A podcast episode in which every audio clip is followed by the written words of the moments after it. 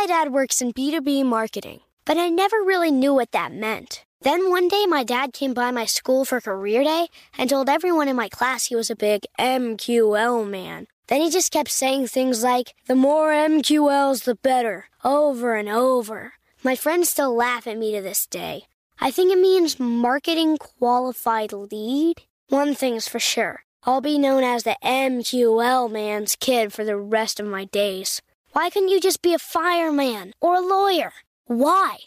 You ruined my life, Dad. Not everyone gets B two B, but LinkedIn has the people who do. And with ads on LinkedIn, you'll be able to reach people based on job title, industry, likelihood to buy, and more. Start converting your B two B audience into high-quality leads today. We'll even give you a one hundred dollars credit on your next ad campaign. Go to linkedin.com slash customer to claim your credit. That's linkedin.com slash customer. Terms and conditions apply. LinkedIn, the place to be, to be. The Black Effect presents Family Therapy, and I'm your host, Elliot Connie. Jay is the woman in this dynamic who is currently co-parenting two young boys with her former partner, David. David, he is a leader. He just don't want to leave me. But how do you lead a woman? How do you lead in a relationship? Like, what's the blueprint? David, you just asked the most important question. Listen to Family Therapy on the Black Effect Podcast Network, iHeartRadio app, Apple Podcasts, or wherever you get your podcasts. Danielle Moody here, host of the Woke A F Daily podcast. We've been with iHeart for a year, and what a year it has been. As we head deeper into twenty twenty-four and yet another life-changing election cycle, Woke A F Daily is here to keep you sane and woke. Make Woke A F Daily your podcast destination for twenty twenty-four election news and analysis. Listen to Woke A F Daily Season five on the iHeartRadio app, Apple Podcasts, or wherever you get your podcasts. Get emotional with me, Radhi Devlukia, in my new podcast, A Really Good Cry. We're going to be talking with some of my best friends. I didn't know we were going to go there on this. People that I admire. When we say listen to your body, really tune in exactly. to what's going on. Authors of books that have changed my life. Now you're talking about sympathy, right. Which is different than empathy. Yeah. Right? Never forget, it's okay to cry as long as you make it a really good one. Listen to A Really Good Cry with Radhi Devlukia on the iHeartRadio app, Apple Podcasts, or wherever you get your podcasts. I'm Sam Edis. And I'm Amy Nelson. Welcome to What's Her Story with Sam and Amy. This is a show about the world's most remarkable women, their professional and personal journeys. Together, we'll hear from gold medalists, best-selling authors, and leaders of the world's most iconic brands. Listen every Thursday or join the conversation anytime on Instagram at What's Her Story Podcast. Sarah LaFleur is the founder and C E O of M M LaFleur, known for women's power casual workwear.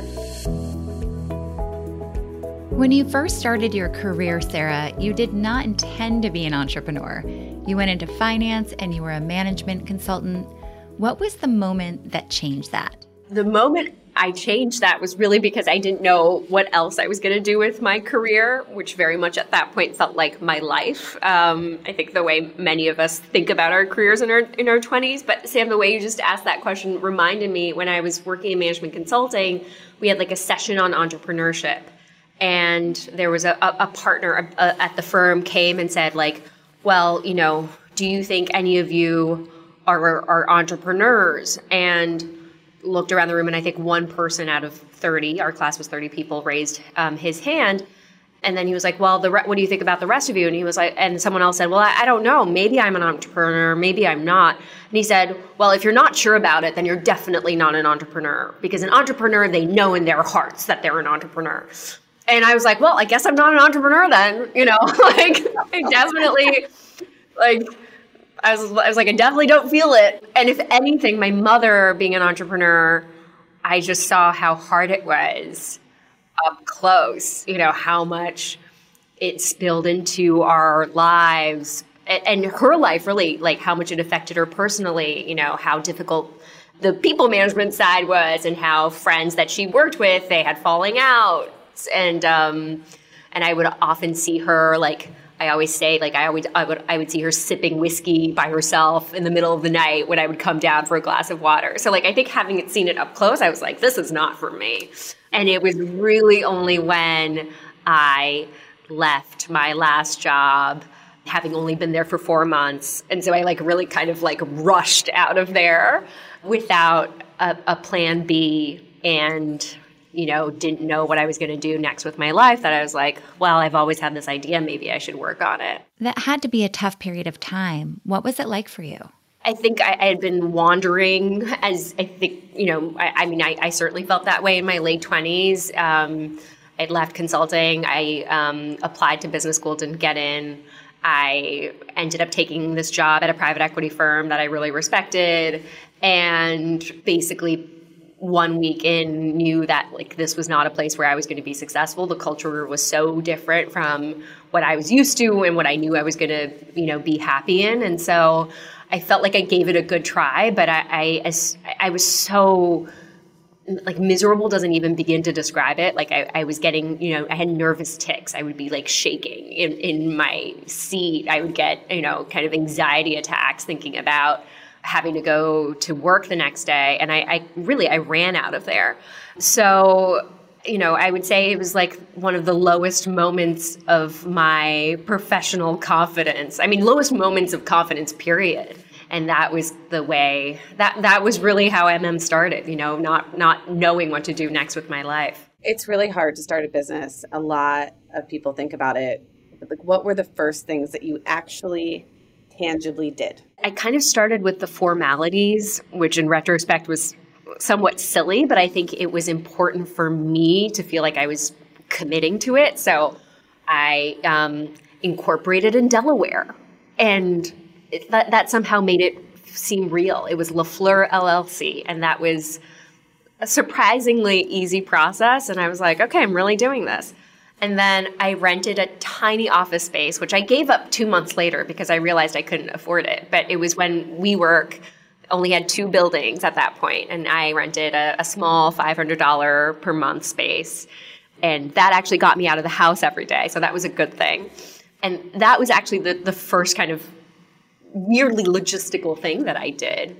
And then I just started talking to anybody who I thought knew anything remotely about fashion design. And I really did not know anybody in this world of fashion design. And, you know, just to kind of give you a sense of, of how much I didn't know, you know, I, the only way I could see myself getting connected to someone who worked in fashion design was through someone who I'd gone to school with, who had gone on to interior design school at R I S D. And I was like, well, that's that's a little bit closer to fashion design. Maybe she'll know someone.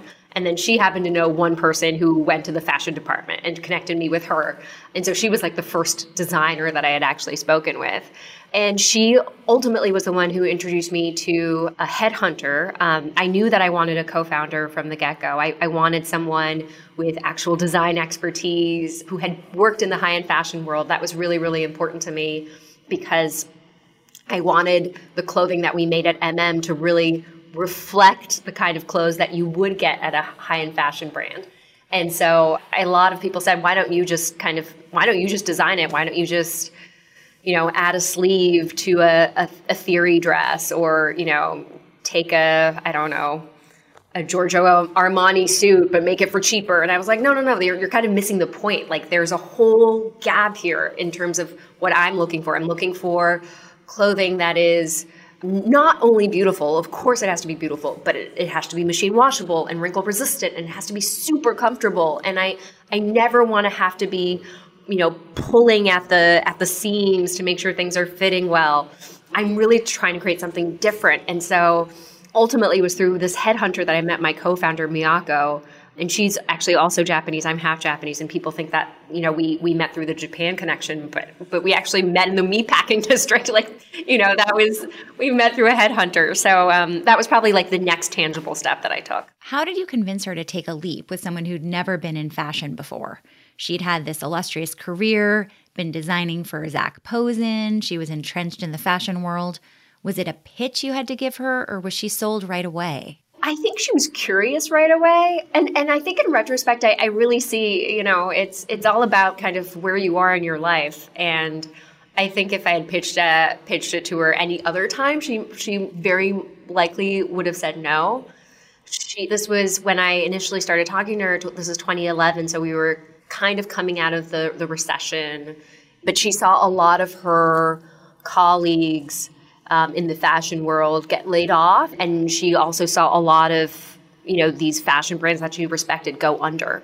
And I think she was really, she was ha- going through her existential, her own existential crisis, saying like, why should I be in fashion? Like, when everything out there has already been designed, what is there to make? And I think she also sensed the enormous waste that exists in the high-end fashion world. You spend months and months putting together these fashion shows that are, you know, over and done in five minutes. And most of those clothes that end up on the runway are never to be seen again. And so when I came to her and said, like, look, there's this entire group of working women who think that everything out there right now doesn't meet their needs, and and they want to be comfortable, and it's not like they want to be frumpy. You know, there's this, like, I think that when people think of American working women, you know, immediately it's like um, working girl, like sneakers and and big shoulder jackets, and like the last thing you think is fashionable, right? Like that that's American women, working women, like, are typically not associated with style. And I was like, I, I think there's a real opportunity to to change this. And um, are you interested? And she, and she was like, yeah, okay, I'm curious. And she always says to me, or she said to me since then, she was like, apparently I said something along the lines of like, you know, I, I don't know, I really don't know anything in fashion, but I'm not stupid. So I, I'm confident that I will I will figure it out as I go along. And she was like, okay, like, why not? Like, why not take a chance on you? And so that that is how it started. But I think it had to do with, like, where she was in her life and being kind of really curious about what, was there a different way to operate a fashion business? And then how did you fund the business? Very haphazardly is how I would say it. So I, um, I the first thing I had done, actually talking about one of the first things we did, I grew up in Japan, so I had a, a bank account in, in Japan that I had been putting some money away in. And I called up my mother and I said, I want you to, you know, help me transfer it all into this business account. And she was like, all? And I was like, yes, all, I, which I would not have the guts to do today. But I was twenty-seven and, you know, I didn't have kids, no mortgage, like no responsibilities. I just had to worry about me. So I was like, let's just go all in. And I had thirty-six thousand dollars saved up at that point. So I went all in, put that into LaFleur L L C. And then I, I asked my parents if they'd be willing to lend me the same amount. So um, they very kindly said yes. So we started with seventy-two thousand dollars in the bank account.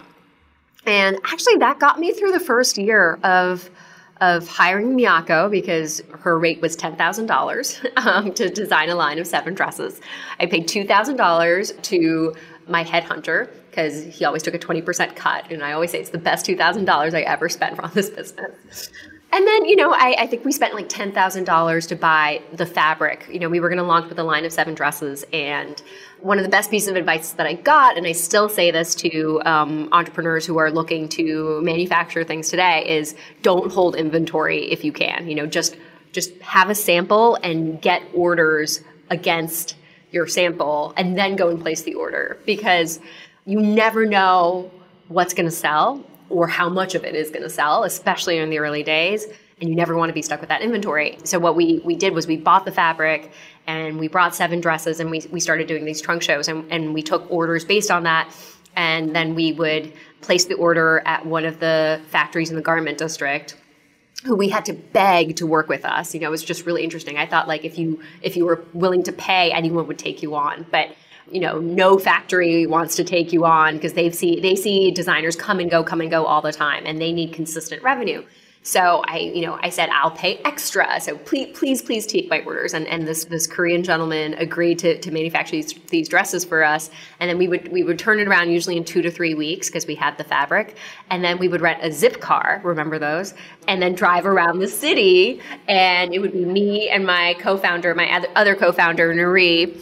She would be sitting in the passenger seat, and we would drive around, and she would jump out and, you know, drop off the dresses and then jump back in the car again. And then, and then we would, you know, finish our day of delivery. So like that was, that was really the early days of, of how we got started. But seventy thousand dollars actually got me through that kind of initial phase. And it was only after that, that we began, that's not even true. The first five years, I think I was kind of collecting small checks as we went along. I, I raised maybe four million in the first five years. And it wasn't until twenty sixteen, so yeah, five years into the business, that we actually closed our Series A. And it took a really long time. Just to put a pin in that, because I think, you know, a lot of people who don't have experience with entrepreneurship, they read the news and they're like, oh, this company started and they raised a seed round and then they raised a Series A and then they raised a Series B. And people think there are these like discrete periods of time between doing that.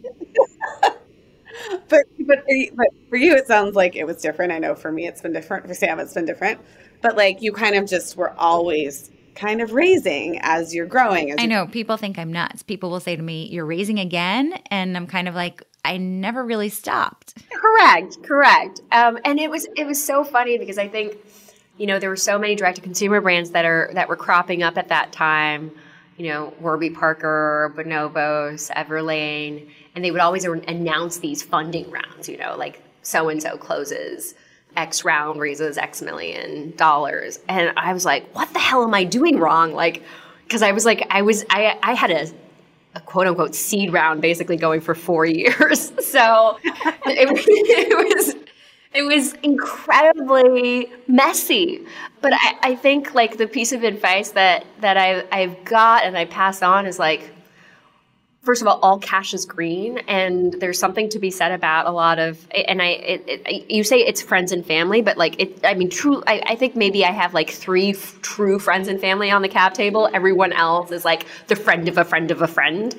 And a lot of that, a lot of that capital is really, um, in some ways, it, it's attractive because, you know, they're they're supporters of, of you. They're not necessarily saying, okay, like I'm expecting a, a twenty x return within an, a certain time period. Like it, in some ways, it's very flexible capital. So, so I got ample time to, I think, actually like make mistakes and also go slowly in a way that I think when we got to our Series A. Like we were really late to raise our Series A, and we, we were told that as much, you know, that our revenue was kind of beyond what would people would typically consider a Series A round. But, you know, I think as a result, I got to maintain more control of the business. I think I had a better handle of what we were doing. So yeah, it, it I, I think there's there isn't such a formula, and I think this is especially true of female-founded businesses. If you had to do it over again, would you have done the capital raising any differently? It's a really great question. I don't, and I have to start by saying, like, I don't know how I could have done it differently. Like, I, I was a first-time entrepreneur. Um, most investors didn't want to touch fashion with a ten-foot pole. Um, I had a really difficult time convincing V Cs that this was a, a, a business worth backing. Um, and it really wasn't until, like, the revenue started to grow and Um, the trajectory was was obvious that that people were saying, okay, you know, I, I'm willing to take a chance.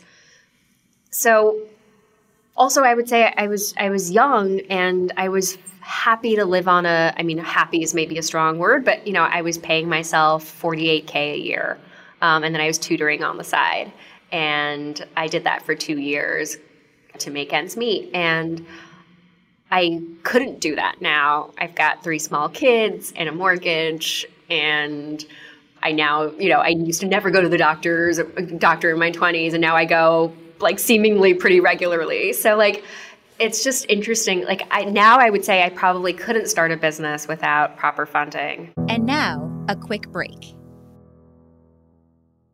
My dad works in B two B marketing, but I never really knew what that meant. Then one day, my dad came by my school for career day and told everyone in my class he was a big M Q L man. Then he just kept saying things like, the more M Q Ls, the better, over and over. My friends still laugh at me to this day. I think it means marketing qualified lead.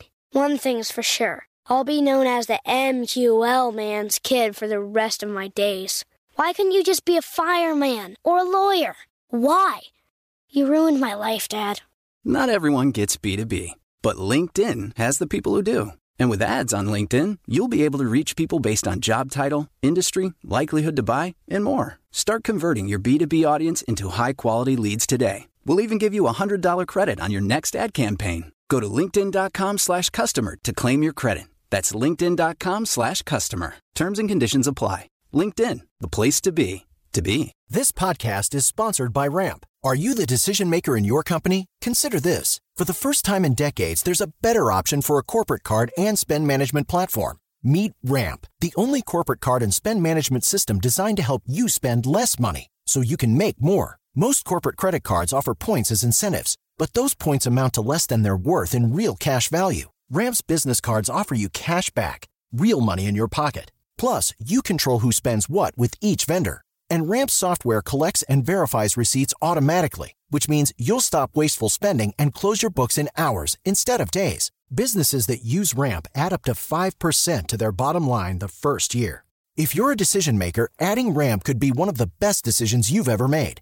And now get two hundred fifty dollars when you join Ramp for free. Just go to ramp.com slash easy. Ramp.com slash easy. R A M P dot com slash easy. Currents issued by Sutton Bank and Celtic Bank, members of F D I C. Terms and conditions apply. I'm Elliot Connie, and this is Family Therapy. My best hopes. I guess identify the life that I want and, and work towards it. I never seen a man take care of my mother the way she needed to be taken care of. I get the impression that you don't feel like you've done everything right as a father. Is that true? That's true. And I'm not offended by that. Thank you for, for going through those things, and thank you for overcoming them. Wow. Thank God for deliverance. Every time I have one of our sessions, our sessions be positive. It just keeps me going. I feel like my focus is redirected in a, in a different aspect of my life now. So, how'd we do today? We did good. The Black Effect presents Family Therapy. Listen now on the Black Effect Podcast Network, iHeartRadio app, Apple Podcasts, or wherever you get your podcasts. I used to have so many men. How this beguiling woman in her fifties. She looked like a million bucks. With zero qualifications. She had a Harvard plaque. Tricks her way past a wall of lawyers and agents. She's got all of these Maseratis and Bentleys all in the driveway. Is it like a mansion? Yes, it's a mansion. That this Queen of the Con uses to scam some of the biggest names in professional sports out of untold fortunes. About six million dollars. Approximately eleven million dollars. Nearly ten million dollars was all gone. Employing whatever means necessary to bleed her victims dry. She would probably have sex with one of her clients. Hide your money in your old rich man, because she is on the prowl. Listen to Queen of the Con, Season five, The Athlete Whisperer, on the iHeartRadio app, Apple Podcasts, or wherever you get your podcasts. Another question about kind of the early days as you really grew through trunk shows. How did you find the people to host the trunk shows? A lot of friends, a lot of girlfriends who helped me, and then a lot of coworkers. Um, one of them, her name was Lucy Deland. She was the C O O at Paperless Post, um, and now she runs a, a V C. But she was a, a girlfriend from college, and I think, you know, she also ran a startup, so she just knew how important your your friends were and your network is in helping initially get your business off the ground. Um, so she said, you know, come host a trunk show in, in my house. And her husband, I think, was at business school uh, at that time. So she invited a bunch of his business school friends who remain some of our best customers to this day, you know, almost ten years later. Um, we did one in Washington, D C, also hosted by like three of my college friends. And yeah, it, it was very much like friends coming out of the woodworks to support me. My very first customer was actually my first One of my first bosses at Bain, um, the management consulting firm I worked at, and um, also we, you know, I also talked to a lot of women in their twenties who were saying, "I don't love my job. I, I'm trying to find the thing I'm actually passionate about." And, and I say, I, I totally understand that. You know, I've been there, but like, you know, do the best job that you can in the job that you're currently in, because you know that's going to lead to something else. And I have, I've really found that to be true. Um, you know that.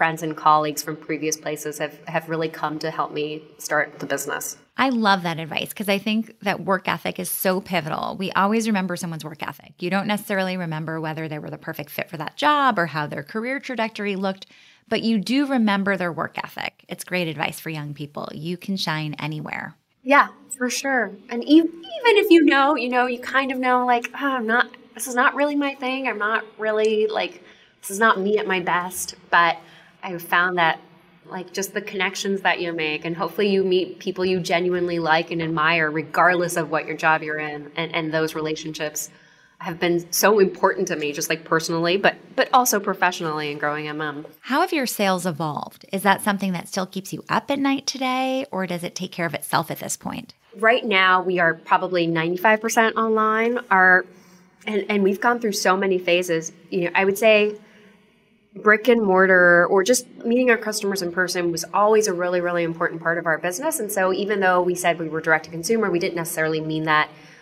we were e-commerce only. Like our, our stores and our, um, we call them showrooms. We have one in New York City in Bryant Park and one in Washington, D C.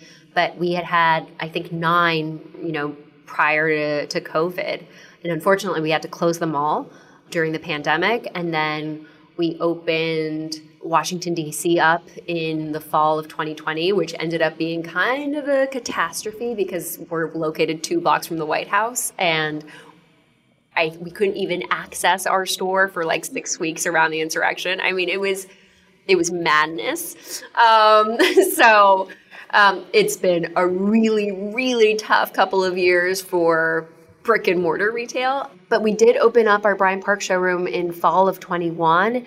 And then um, we're looking to open up three more this year. So we're we're really leaning back into in-person um, retail stores. E-commerce is kind of the thing that that kept us going, you know, even through the pandemic. And we had this really, really hard moment in the early days of the pandemic when, you know, we really didn't understand what COVID was. And there was this big decision point. We had just closed all of our stores. We had furloughed all of our retail employees. And um, we had to make a decision about whether to keep the warehouse open. And I knew that if we closed the warehouse, our sales would go to zero. You know, we literally wouldn't be able to ship anything out. We would have to furlough the entire company. Or we could keep the warehouse going and at least bring in e- e-com sales.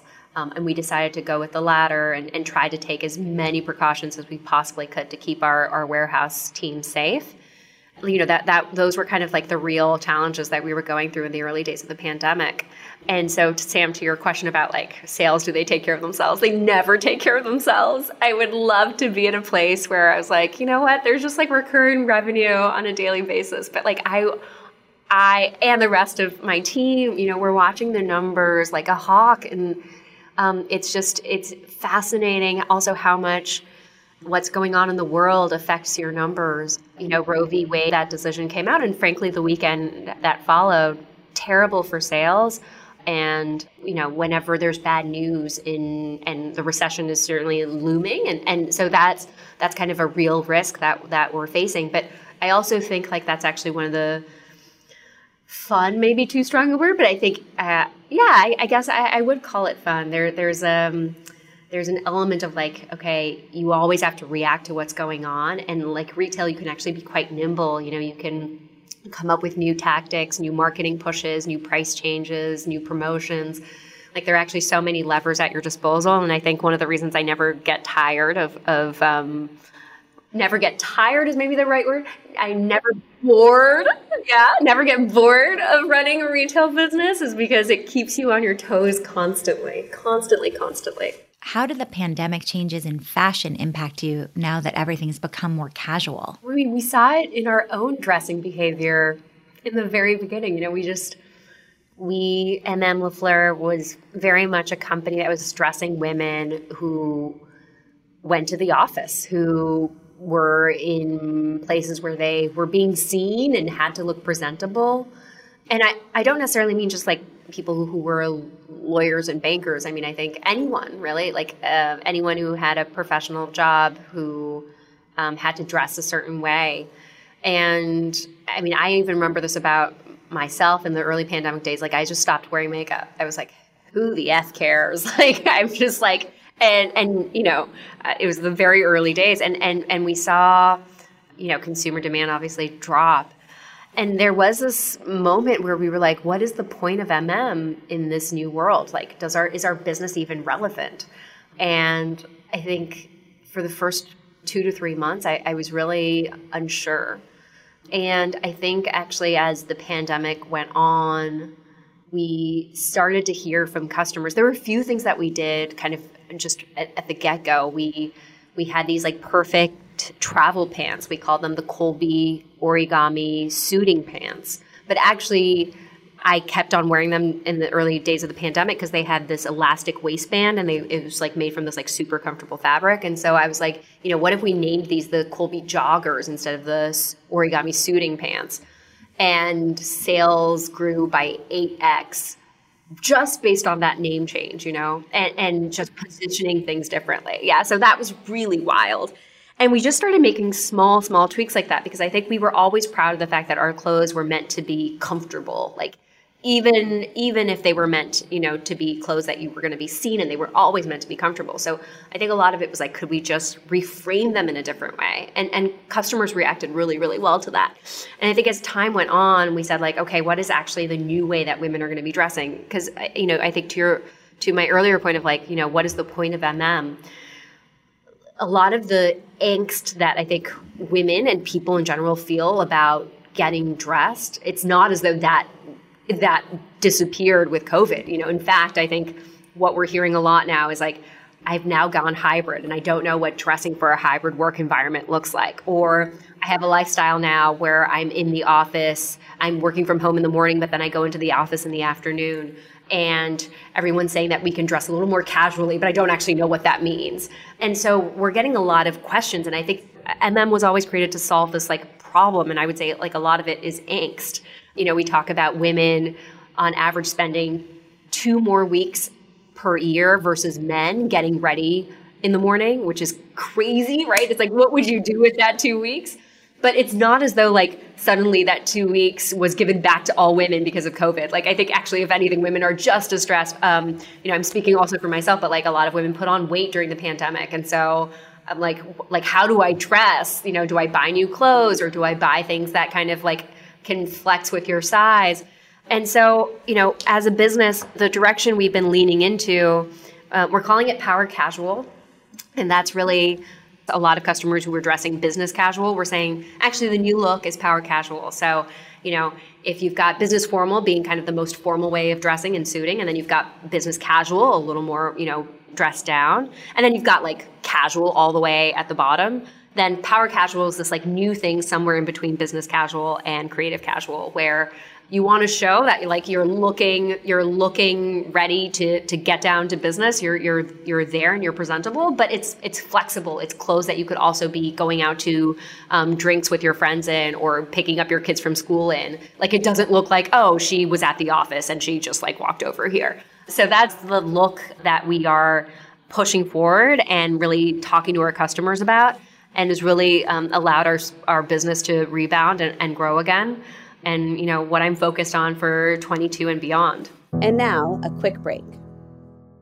This podcast is sponsored by Ramp. Are you the decision maker in your company? Consider this. For the first time in decades, there's a better option for a corporate card and spend management platform. Meet Ramp, the only corporate card and spend management system designed to help you spend less money so you can make more. Most corporate credit cards offer points as incentives, but those points amount to less than their worth in real cash value. Ramp's business cards offer you cash back, real money in your pocket. Plus, you control who spends what with each vendor. And Ramp's software collects and verifies receipts automatically, which means you'll stop wasteful spending and close your books in hours instead of days. Businesses that use Ramp add up to five percent to their bottom line the first year.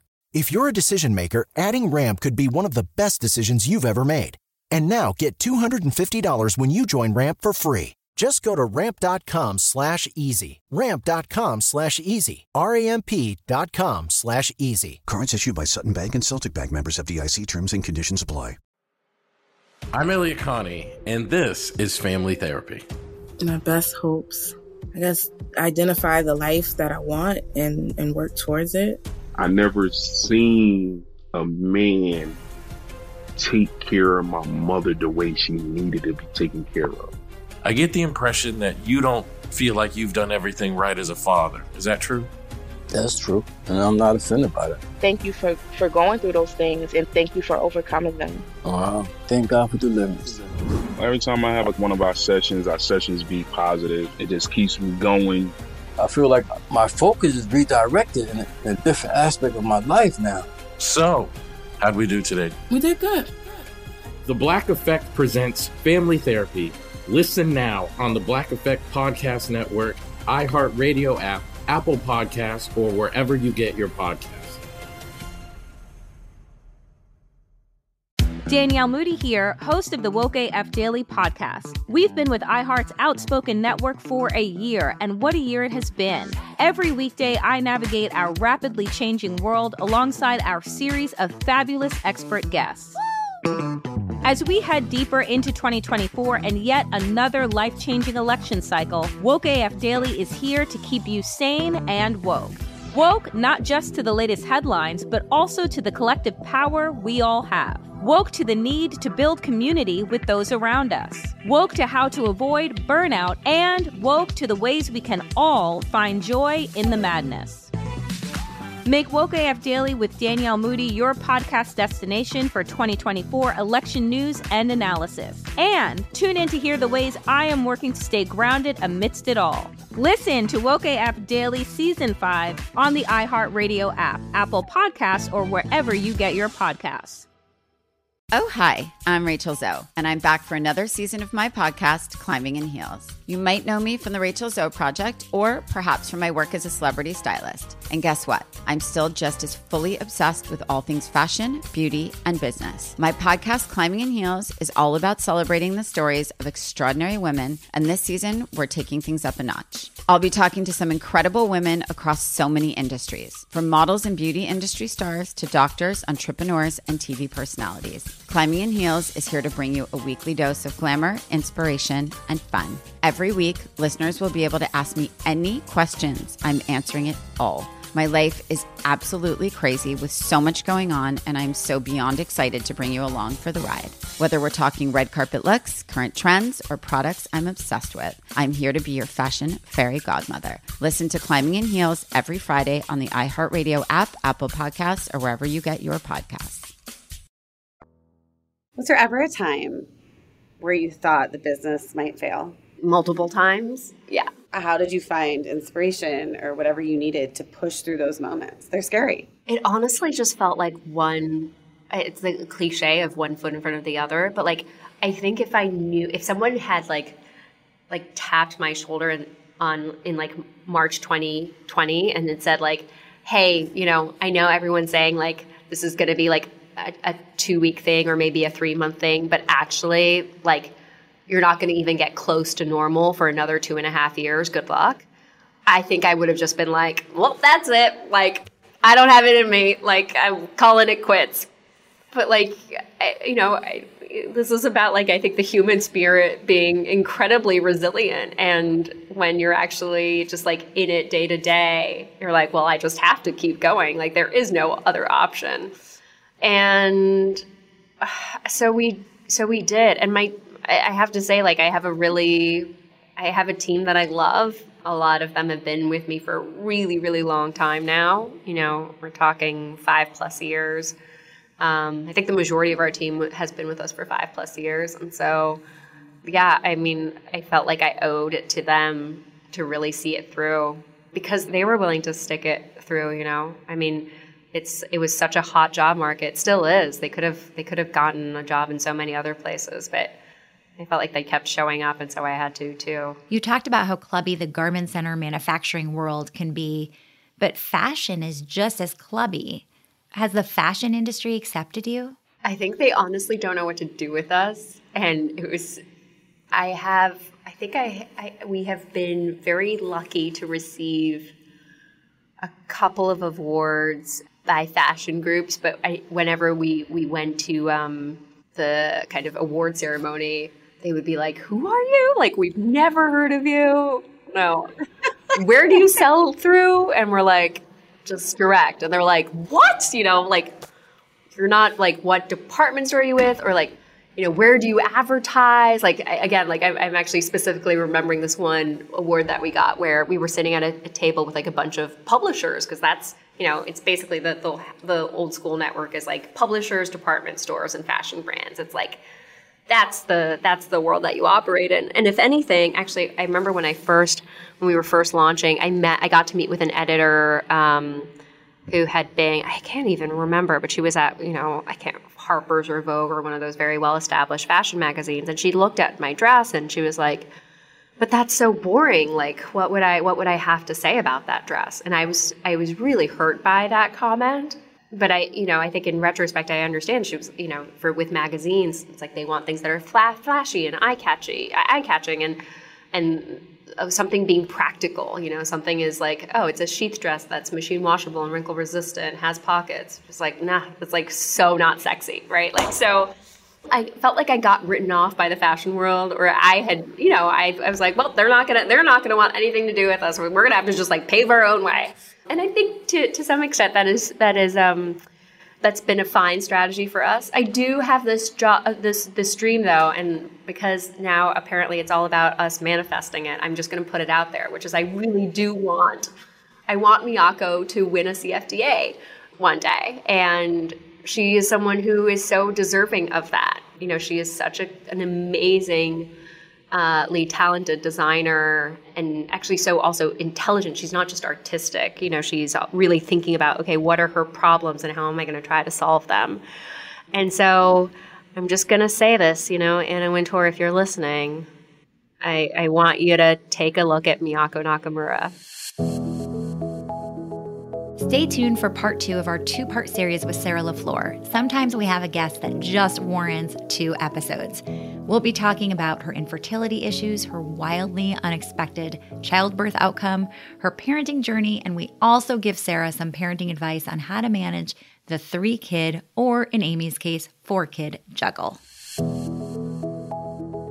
Thanks for listening to What's Her Story with Sam and Amy. We would appreciate it if you'd leave a review wherever you get your podcasts. And of course, connect with us on social media at What's Her Story Podcast. What's Her Story with Sam and Amy is powered by my company, The Riveter, at the riveter dot co, and Sam's company, Park Place Payments, at park place payments dot com. Thanks to our producer, Stacey Para, and our male perspective, Lou Burns.